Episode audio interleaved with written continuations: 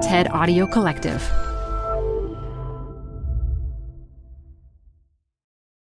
This episode is brought to you by Progressive. Most of you aren't just listening right now. You're driving, cleaning, and even exercising. But what if you could be saving money by switching to Progressive? Drivers who save by switching save nearly $750 on average, and auto customers qualify for an average of seven discounts. Multitask right now. Quote today at progressive.com. Progressive Casualty Insurance Company and Affiliates. National average 12 month savings of $744 by new customers surveyed who saved with Progressive between June 2022 and May 2023. Potential savings will vary. Discounts not available in all states and situations. Canva presents Unexplained Appearances. It was an ordinary workday until. That presentation appeared out of thin air. Also, it's eerily on brand. Wait, did that agenda just write itself? Words appear, making this unexplainable case. Unexplainable? It's Canva's AI tools. I can generate slides and words in seconds. Really? the real mystery is why I'm only learning this now. Canva.com, designed for work.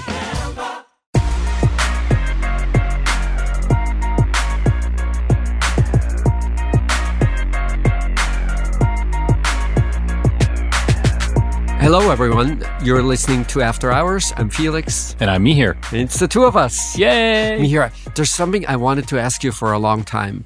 Uh-oh. As a finance professor, when you think about your personal finances, is that you don't have to think about it much because you feel so in control? You just know things?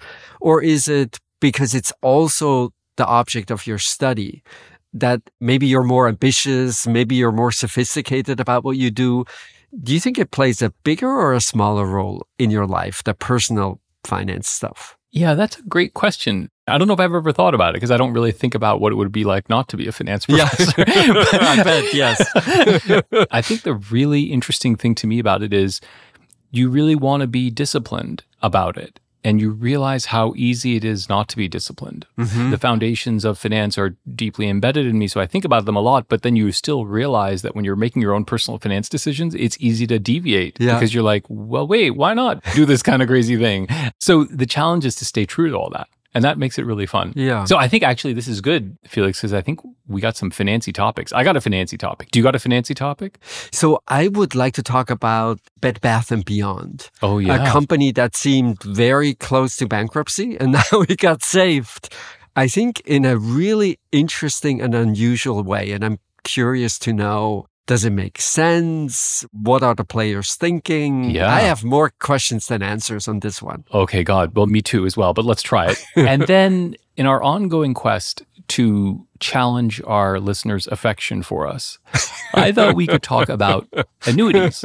We've talked about FIRE, which is the financial independence, retire early. We talked about financial regrets. And actually, annuities are this super interesting product that are kind of related to all those questions. And so I'd love to talk a little bit about them and some of the puzzles Okay. about annuities. Fantastic. Let's do it. Excellent.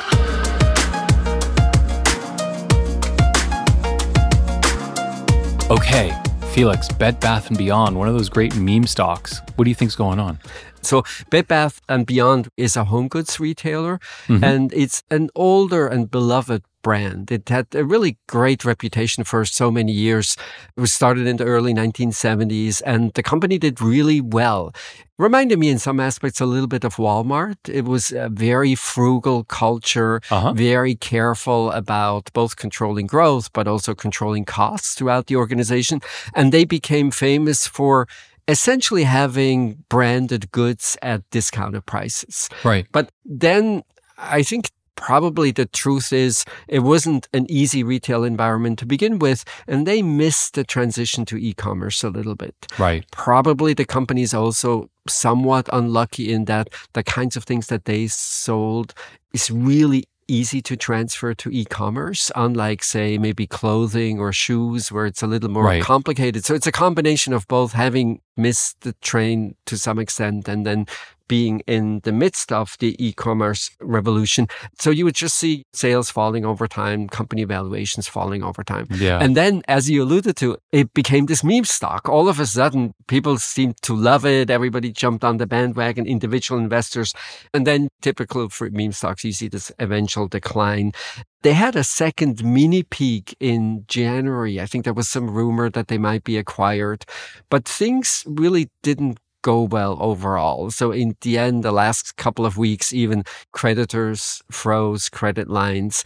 Everybody expected the company to go into bankruptcy. They closed stores because they didn't have access to credit. If you went to some stores, actually the shelves were sort of empty because they couldn't build inventory Mm. anymore. And then the most interesting thing happened. So Hudson Bay Capital, a hedge fund, along with other investors, worked out this deal to save the company from bankruptcy. And of course, the last thing you would ever do is buy equity of a company that goes bankrupt because you're unprotected as an investor. Right. But that's exactly what they did. And the way the deal worked was it's about $200 million or so that they invested in preferred shares. And it came with an option to convert right away. And the conversion was very favorable to Hudson Bay Capital. So at the time when they closed the deal, they were able to purchase shares at roughly $3. I think as long as the shares don't trade lower than 70 cents or so, Hudson Bay Capital and other investors will actually have a guaranteed profit.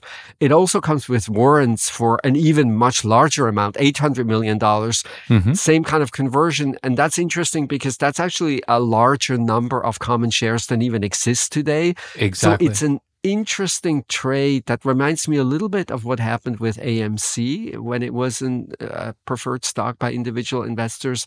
And I'm curious, what do you make of it? Does this make sense? Is it going to save the company? Is it just a brilliant financial move at the expense of individual investors?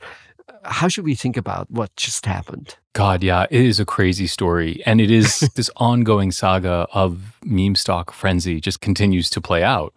I'm kind of reminded of this quote history repeats itself. The first time is tragedy and then is farce. Yeah. This is like the farce version. Yeah. the whole thing strikes me as vaguely tragic, but this is really the farcical part. The interesting thing is, you would think to yourself, this makes no sense. Yeah. As you put it, Felix, you're investing in equity of what is an entity that is highly at risk and whose bonds, by the way, trade on pennies on the dollar. So the lenders are thinking it's worth nothing and they get paid before the equity holders get paid. So then you're asking yourself, well, then this is a super stupid thing to do. And the answer is yeah, but not if you can effectively take advantage of those retail investors. Yeah, and that I think is what this is. So one of the pieces that's fascinating about them is the turnover, which is the daily trading volume in the stock, is enormous. There are maybe 100 million shares outstanding, Wow. but on a daily basis, sometimes 200 million shares will trade hands, which is crazy. So that's more than the actual number of shares outstanding are trading. Mm-hmm. So you can just imagine there's lots and lots of people trading. So what does that allow for? Well, first off, that allows for prices to be volatile because everyone's punting. Yeah. And if everyone's punting, there are possibilities for the stock to go up and for the stock to go down. And that's, of course, exactly what we've seen. Right. These fluctuations in a band between three and six dollars. And every day you have no idea what's going to happen next. That's right. And in those settings where there's like a lot of volatility, the beautiful thing to do is to have an option of some kind because then you can exercise that option at the most opportunistic time. So they've structured it so that basically they can take advantage of periods where there has been some kind of a low point and it's quickly followed by a high point. Mm-hmm. And in those settings, they're able to buy it at a discount to the low point and then immediately sell it out at that potential high point. And here's the trick. They think they're going to be able to immediately sell it out because the volumes are so high. Yeah. the volumes are like the key piece of this. Yeah. Because otherwise, if there wasn't a lot of trading, you wouldn't be able to get out of the position. There will be no one else on the other side. Exactly. Yeah. So there's a part of finance which is wonderful, which is we fund enterprises that are going to grow and we provide capital and we create value. Yeah. And then there's another part of finance, which is greater fool.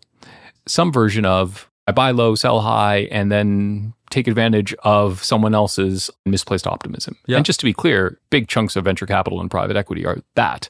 This is an extreme version of that. Yeah. Literally the greater fool theory, which is all I need to do is to make sure there's enough greater fools out there and they believe this for just enough time to make it all kind of work up. Mhm. And then, oh, by the way, they have these warrants on top and these additional Yes, warrants on the actual common stock. So I don't know, Felix. It all to me feels a little bit depressing as this meme stock saga just plays out way longer than it should have. Am I a hopeless uh, finance romantic when I think there might be an angle to the story that could be good for the company also? So Uh-huh. if the entire capital injection happens, it will be about a billion dollars or so That's right. on a much reduced number of stores. That's an okay amount of capital to play with. Because in 2019, activist investors pressured the company and they brought in a new CEO and the new CEO's direction was essentially a departure from what Bed Bath and Beyond was all of this time. So he tried a private label play Right. the idea being that if you don't have to pay for the brands, you can be even lower cost. And in a situation where you have trouble competing with e-commerce, maybe that gives you a second lease on life. And that backfired dramatically because when the loyal Bed Bath and Beyond customers went to the store, their first experience was that they didn't see any of the brands that they expected. The whole point of the store was that you would see brands at an unusual price points. And then, of course, once the brands were gone, essentially sales declined very quickly. Now that we know that that's not a feasible path forward and the company has a little bit more time and has some capital, can now probably get some credit lines from maybe the old financiers, maybe new relationships also. Mhm. Is there a chance we might look back and say, ultimately, it saved jobs, it saved a brand that people really respected for a very long time? I think that's a reasonable way to think about the world. And the reason to think like that is if you think it's a little bit of a death spiral that they're in, which is they can't get inventory because they can't get credit. And if you can't get inventory, then you can't get customers. And if you can't get customers, then you can't get credit. And then you can't get inventory. Yeah. This is the death spiral of retail. And that's really, really hard. And if you can arrest that, even briefly, then you can potentially reverse it Yeah. the problems at Bed Bath and Beyond have been going on for quite a while, and I don't think it is a temporary injection that they need. I think it's a little bit more permanent capital that they need.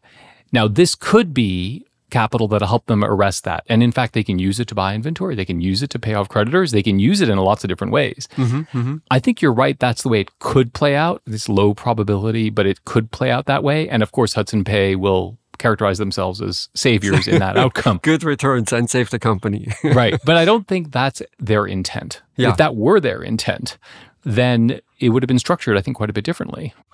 But the specifics of the way they're doing it and the reliance on basically exploiting the common shareholders below them, who we know are very volatile, that's what makes me think it's not that great. I mean, the most charitable version, which you just said, which is we're helping the company and by the way, we're willing to do it because we're underwritten by right. effectively the retail investors who will do this crazy stuff up and down along the way. That's right. That's, I think, the most charitable version of it. The least charitable version of it is they don't really care. They know there's going to be volatility. And one of the things about the meme stock thing that I don't think people realize is hedge funds have adopted it in a way. Yeah. That volatility that the retail investors created that was supposedly handed to the man by taking these hedge funds who are trying to short some stock and make it all run up. It turns out that the hedge funds have co opted that game and have begun to play that game a little bit themselves. And so I don't think it's entirely a benevolent strategy. Yeah. But we could all look back on this and feel like, oh, yeah, that was kind of cool what ended up happening. Yeah. But I don't think that's their intent. The pattern is definitely visible. Monterey Capital played a very similar role in AMC, Right. where ultimately this was just about exploiting meme stock as opposed to trying to save the company. But what does it look like relative to bankruptcy?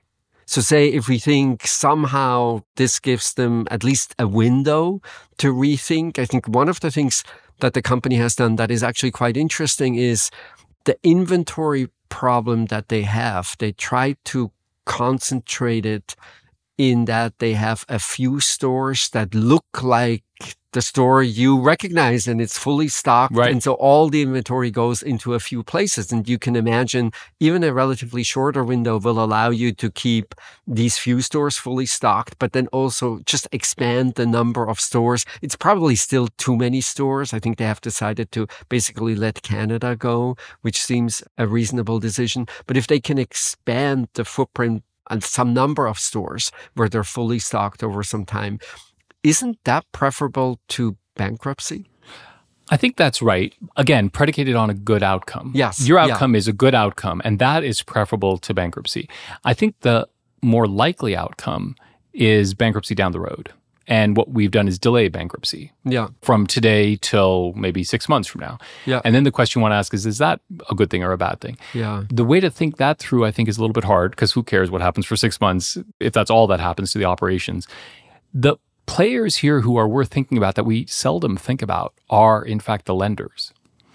One of the curious things that happens during a bankruptcy is that the so called owners, who are the equity owners, are people who control the assets. Mm-hmm. But actually, the people who are really owning the company are the lenders because they're underwater. Yeah. And so the other angle on this that's fascinating is it's actually w- weird in bankruptcies because owners have all the wrong incentives because they want to kind of jack up the volatility of a business because it's heads I win, tails you lose. So why not just shoot for the moon? Yeah. And so the other possible outcome here is that they effectively do that, that equity holders get another lease on life, management gets another lease on life, and then they shoot for the moon.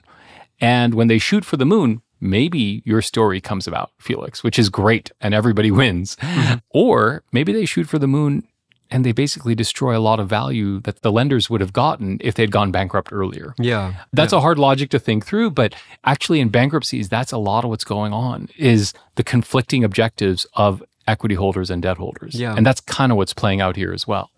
And the delay is also maybe not that meaningful in a job market that is as strong. Exactly. You would typically worry about all the people who lose their jobs if ultimately the company doesn't get out of bankruptcy. Right. But in a market where the jobs are so easy to come by, that's probably less of a consideration now than it would have been at other times. I think that's right. And then the other pieces of it is also there's a lot of real estate leases and there's a lot of inventory that can get Yes. reallocated and maybe that'll be more valuable today or more valuable later. I don't know how to think that through. But if you think we're on the precipice of a recession of sorts, then the longer you wait to Mm. have this reckoning, then perhaps the worse it is for the people The who are is. not just the creditors. We talk about them like they're whoever, but you know, you're a supplier to Bed Bath Yeah. and Beyond, and you know, you're kind of wondering if you're going to get paid, and Yeah. those are other businesses. So that's the sense in which it all feels a little bit unfortunate. But I would love to be back in six months and. And celebrate. yeah, exactly.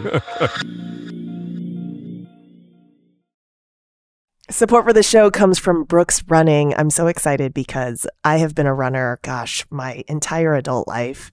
And for as long as I can remember, I have run with Brooks running shoes. Now I'm running with a pair of Ghost 16s from Brooks. Incredibly lightweight shoes that have really soft cushioning.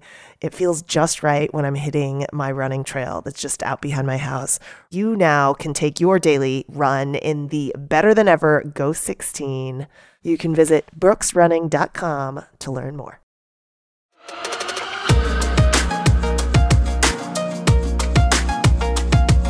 Mihir, annuities. It's such a wonderful idea. yes. We all don't really know how long we're going to live. And so the idea is paying someone and then the someone will give you a paycheck for the rest of your life. Fabulous. What could be better? yeah. And then they have a really complicated reputation. So that's exactly right, Felix. So let's just anchor people's ideas in what they might think about more naturally. Most people worry about dying, and that's called mortality risk. And the reason you worry about dying is because then maybe your family won't be well off, and so you buy life insurance. Turns out there's another risk that gets a little bit larger as you get older, which is you worry about how long you're going to live for. That's mm-hmm. called longevity risk. Now, in this case, the quote unquote bad outcome is you live too long. And now you might say to yourself, why is that a bad outcome? And the answer, of course, is well, because you have to then think about your resources. Yeah. And if they don't last, that's a problem. So annuities are a solution to that problem. You pay an insurance company a big chunk of change, and then they offer to give you some kind of a return over time, often until the time that you die. And so effectively, you're annuitizing your wealth in that way. And it solves that problem of, I don't know how long I'm going to live, and I need money coming in for as long as I live. And the insurance company has a really fabulous opportunity to pay you quite generously because over all the people who have bought an annuity, some of them will die early. And so you can then redistribute that income. And so typically when you compare the rates of annuities to the rates of, say, CDs, you can be a little more generous because not everyone will live much longer than they had expected. It's kind of a classic pooling idea, right? And then the market is tiny. It's just remarkably small. Nobody does it. Why does nobody want to annuitize? So there are a couple of answers to that question. And it kind of goes to topics we've talked a little bit about, like financial regret and fire. Mm-hmm. If you think about the fire movement, if you want to retire when you're 40, how do you manage that risk? Which is you have accumulated so many assets and you're going to live for maybe 50 years longer and you don't know if it's going to be 30 years or 70 years. And similarly, the financial regrets episode that we talked about. So, why might this be? So, first is, well, there is some annuitization going on with things like Social Security. Oh. So, maybe that's enough annuitization to like make people feel okay. Second possibility is there are some forms of annuitization that we don't call annuitization, but they really are, like owning a home. Well, when you own a home, you're basically annuitizing because you've bought housing services until you die. And Medicare is a little bit like that too. Yeah. But the more interesting versions, I think, to explain why so few people do this, one is related to just human psychology and our perceptions of how long we can live. And maybe the other is just about the way the finance industry has developed this industry. So, on the first, it turns out people are remarkably pessimistic about how long they will live, mm-hmm. certainly around the ages of 50 or 65. I have to say, I'm in that group as well. When I first looked at the tables, this is how old I am. And then what's the probability of living until 80, 90, 100? Right. The probabilities were so much higher than I had expected. I thought there is no chance I'm going to be 100. And then it turns out, no, that's actually not right. It's weird, right? It's weird. We know what average lifespans are, call it 80 plus for men and even more for women. And conditional on being alive at 50 or 60 or 65, it's even higher. It's just different. It's different, but then we think to ourselves, yeah, 75, 80 max. Yeah. And it turns out that there's a substantial risk of people living longer. And of course, especially if you think about today with the demographics, it's getting even bigger. So that psychology might be at play, which is people just don't think they're going to live that long, mm-hmm. which by the way ties to our financial regret story, which is maybe what's happening is people don't understand that they're going to live that long. And then guess what? You have to suffer a decrease in living standards later to do that. The other possibility, by the way, is all of this is happening in some ways in families. Hmm. Maybe there's a couple and you're kind of like pooling across the couple. Yeah. Or I expect my children to take care of me, or some version of that maybe is helping to solve this problem. But the basic facts are pretty hard to reconcile. yeah. And then, Felix, the last part is what you referenced, which is have you actually shopped for an annuity? I have not. It's bonkers bad out there. what I mean by that is I'm a finance professor and I look at some of this stuff and it's mind numbing. Yeah. It's like a deferred variable and a fixed equity annuity. And the jargon and the terminology is really difficult to piece through. yeah. And so the interesting thing to me about this industry is usually the financial industry is pretty good at taking a product and then driving it home, Mm-hmm. like mutual funds. Yeah. They just made mutual funds into a huge industry over the last 40 years. Somehow they haven't figured out how to do that with this product. Yeah. Instead of simplifying it and making it accessible, they've complexified it to like the nth degree and made it completely inaccessible. So that's the other piece I think that's going on. One mistake that strikes me as almost inexplicable is that there are products that are called annuities, but they're more on the wealth building side, Yes, where exactly. you give up some of the upside of financial markets and then they insure you against, say, big moves in the stock market. Yes. These products, I think, are so different from the problem we just talked about. But for some inexplicable reason, we call both of them annuities. And then, of course, we have to be much more specific. And so that's how you get to the 182 word description of what that financial product actually is. Right. So that to me, from a marketing perspective, I totally don't get. And then I think a second concern is the commissions. Yes. At least traditionally, commissions were just sky high. It looked like there was an opportunity to redistribute some of the benefits of annuities to the people who live the longest. Right. But of course, the other option is always that actually all of that is just generating a nice profit for the insurance company. There's no guarantee that the redistribution that is possible in theory will actually benefit those who have purchased annuities. And I think both of these coupled with sales tactics really have undermined the reputation of a product that could be so helpful to so many families. Yeah, I think you're spot on on both those points, Felix. And I think they're connected. So the first point is really important, which is in many countries, the insurance industry has been taken over kind of by the investment management industry. Mm-hmm. So there is an insurance component to these products. Think about term life or think about an annuity. Yeah. I'm insuring against the risk I die or I'm insuring against the risk I live too long. But then they bundle it with a whole bunch of investment products. Yeah. so that's whole life and that's all these other things. Yes. Where you bundle it with investment management. And then they're like, oh, yeah, yeah, give us your capital and we'll invest it in this funky way. And then that'll deliver superior returns. or similarly with the annuities side. And that's where you get to your second point, which is then the fees come in because that becomes a way to actually hide a lot of fees, basically. Yeah. Because the returns are uncertain and then you load it with fees. And then, by the way, you're also making the whole purchase a lot more complex because what you're buying in reality with a lot of deferred annuities is some combination of a bond portfolio with some derivatives Mm-hmm, mixed in and like a whole bunch of funkiness. And then you're like, what have I bought? Yeah. And unfortunately, I think it's an effort to, in a very low rate environment, juice returns. And then it's also an effort in a way to kind of masquerade a lot of fees. Mm-hmm. I just wish there was a world in which the insurance providers would provide insurance Yeah. as opposed to bundling it with so much investment management because that's effectively swamping these other kinds of needs which actually people have that are real Yeah. At the same time, we are at a point now where many more people think about annuities. Yes. Part of that has to do with changes in the stock market, obviously, that all of a sudden, if you thought you could retire in a year or two, things might look very different for you. And so you need to postpone, which interestingly, if you postpone getting Social Security, that of course has an annuity aspect also. It's like an annuity, in fact. Yeah. But the other change that I think is important is that it used to be very difficult to buy annuities out of your 401k. And now, as a result of a change in rules, many more people will have an option to do this. Yep. So, given where we are with the stock and the bond markets, and given these new opportunities that come with 401k accounts, is it something that people should look into? Is it something where this is such a complicated decision that the best thing you can do is ask your financial advisor? What's the right approach?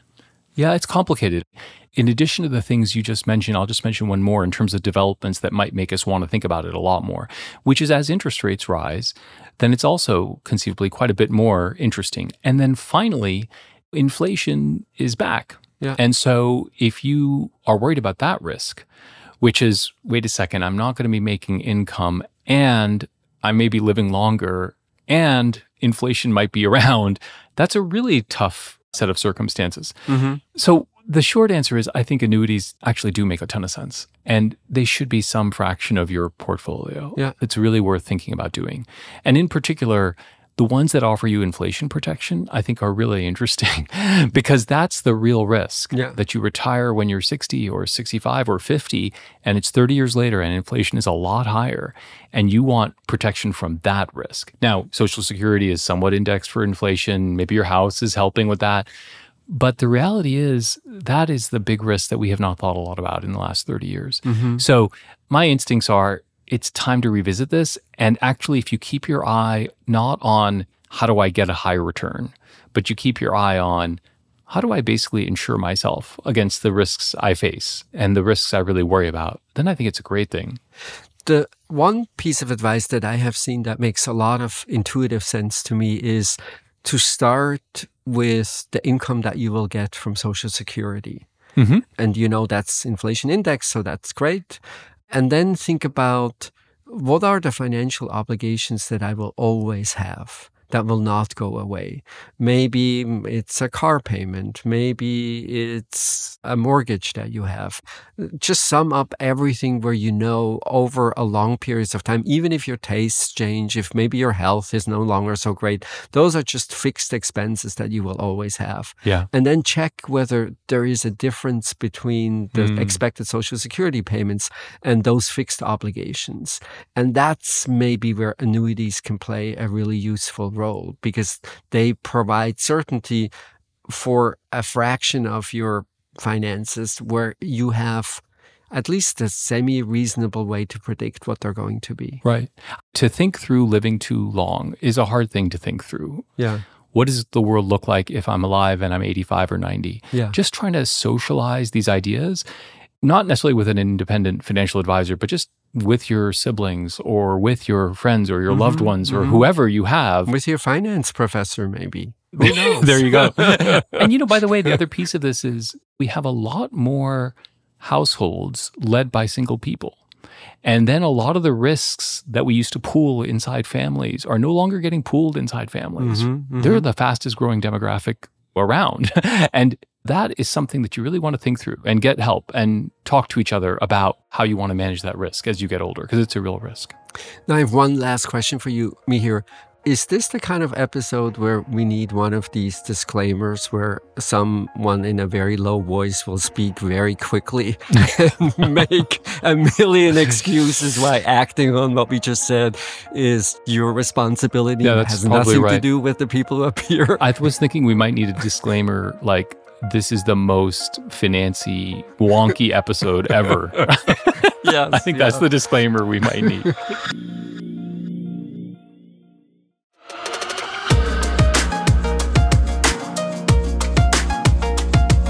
Felix, recommendations. Don't tell me it's like a deferred variable annuity from Nationwide or something. and I'll earn a generous commission for every, everyone that is sold here. I wanted to recommend a book by Jennifer Down called Bodies of Light. Hmm. I have to say, I had a little bit of a hesitation if I should recommend it or not. Because it's heartbreaking. It's the story of a person who grows up in the foster system in Australia Oh, wow. and her life is just incredibly hard. It's full of disappointments, it's full of difficulties, it has all the challenges of building meaningful relationships if you're pushed from one place to another. Hmm. I think the way I got to recommending it is even though it's such a tragic book to read, there's something about the resilience of the main person Hmm. and this ability to find joy and satisfaction and meaning under the most improbable circumstances that you ask, is it a sad book to read? Yes, it's a really sad book to read. And does it make you somehow hopeful at one and the same time? And that's also true. Oh my God, that sounds fantastic. Sarah mentioned this book, Educated, which also I loved by Tara Westover. Oh, it sounds a little bit related. That sounds great. Yeah, I think the two are related with one another. Yeah. What do you have Mihir? So I love when two artists who you would never put together collaborate on something. And I was reminded of my affection for these projects recently because one of those collaborators on one of my favorite collaborations passed away, and that's Burt Bacharach. so Oh, Burt yes, Bacharach uh-huh. was this songwriter from the 70s and 80s, and it was kind of poppy stuff. Yeah. Beautiful, beautiful songs. Yeah. He collaborated with another one of my favorite artists, who's Elvis Costello, oh, in the oh, late Oh, 1990s. I remember. So Elvis Costello, you might remember, is like a new wave punky guy from the UK, came out in the mid 70s, and they released an album together called Painted from Memory, which is just the most beautiful album ever. I love it. in part yes. because it's two people who have come from such different backgrounds collaborating and they turned into a great friendship. Yeah. So Burt Bacharach passed away last week, and Elvis Costello is in fact on tour in New York doing the- an incredible set of oh, shows. Okay. Yeah. And I will just say, I listened to that album, Painted for Memory, the first time, kind of at a difficult time in my life. And the album is quite melancholy. But if you are going through a difficult time, that album, Painted for Memory by Burt Bacharach and Elvis Costello, is just a gem. So, given his recent passing, I'm going to recommend Painted from Memory. Wonderful. Yeah, it's such a great album. These unusual collaborations, they're always interesting. I was reminded of Tony Bennett's collaboration with Lady Gaga, Uh-huh. which is also one of these combinations you never think, like, what is it about the two? And then they create something that is quite interesting and painted from memory uh, true as well. It's really fun when that happens. wonderful. Excellent. This was it for today. Thank you, everyone, for listening. This was After Hours from the TED Audio Collective.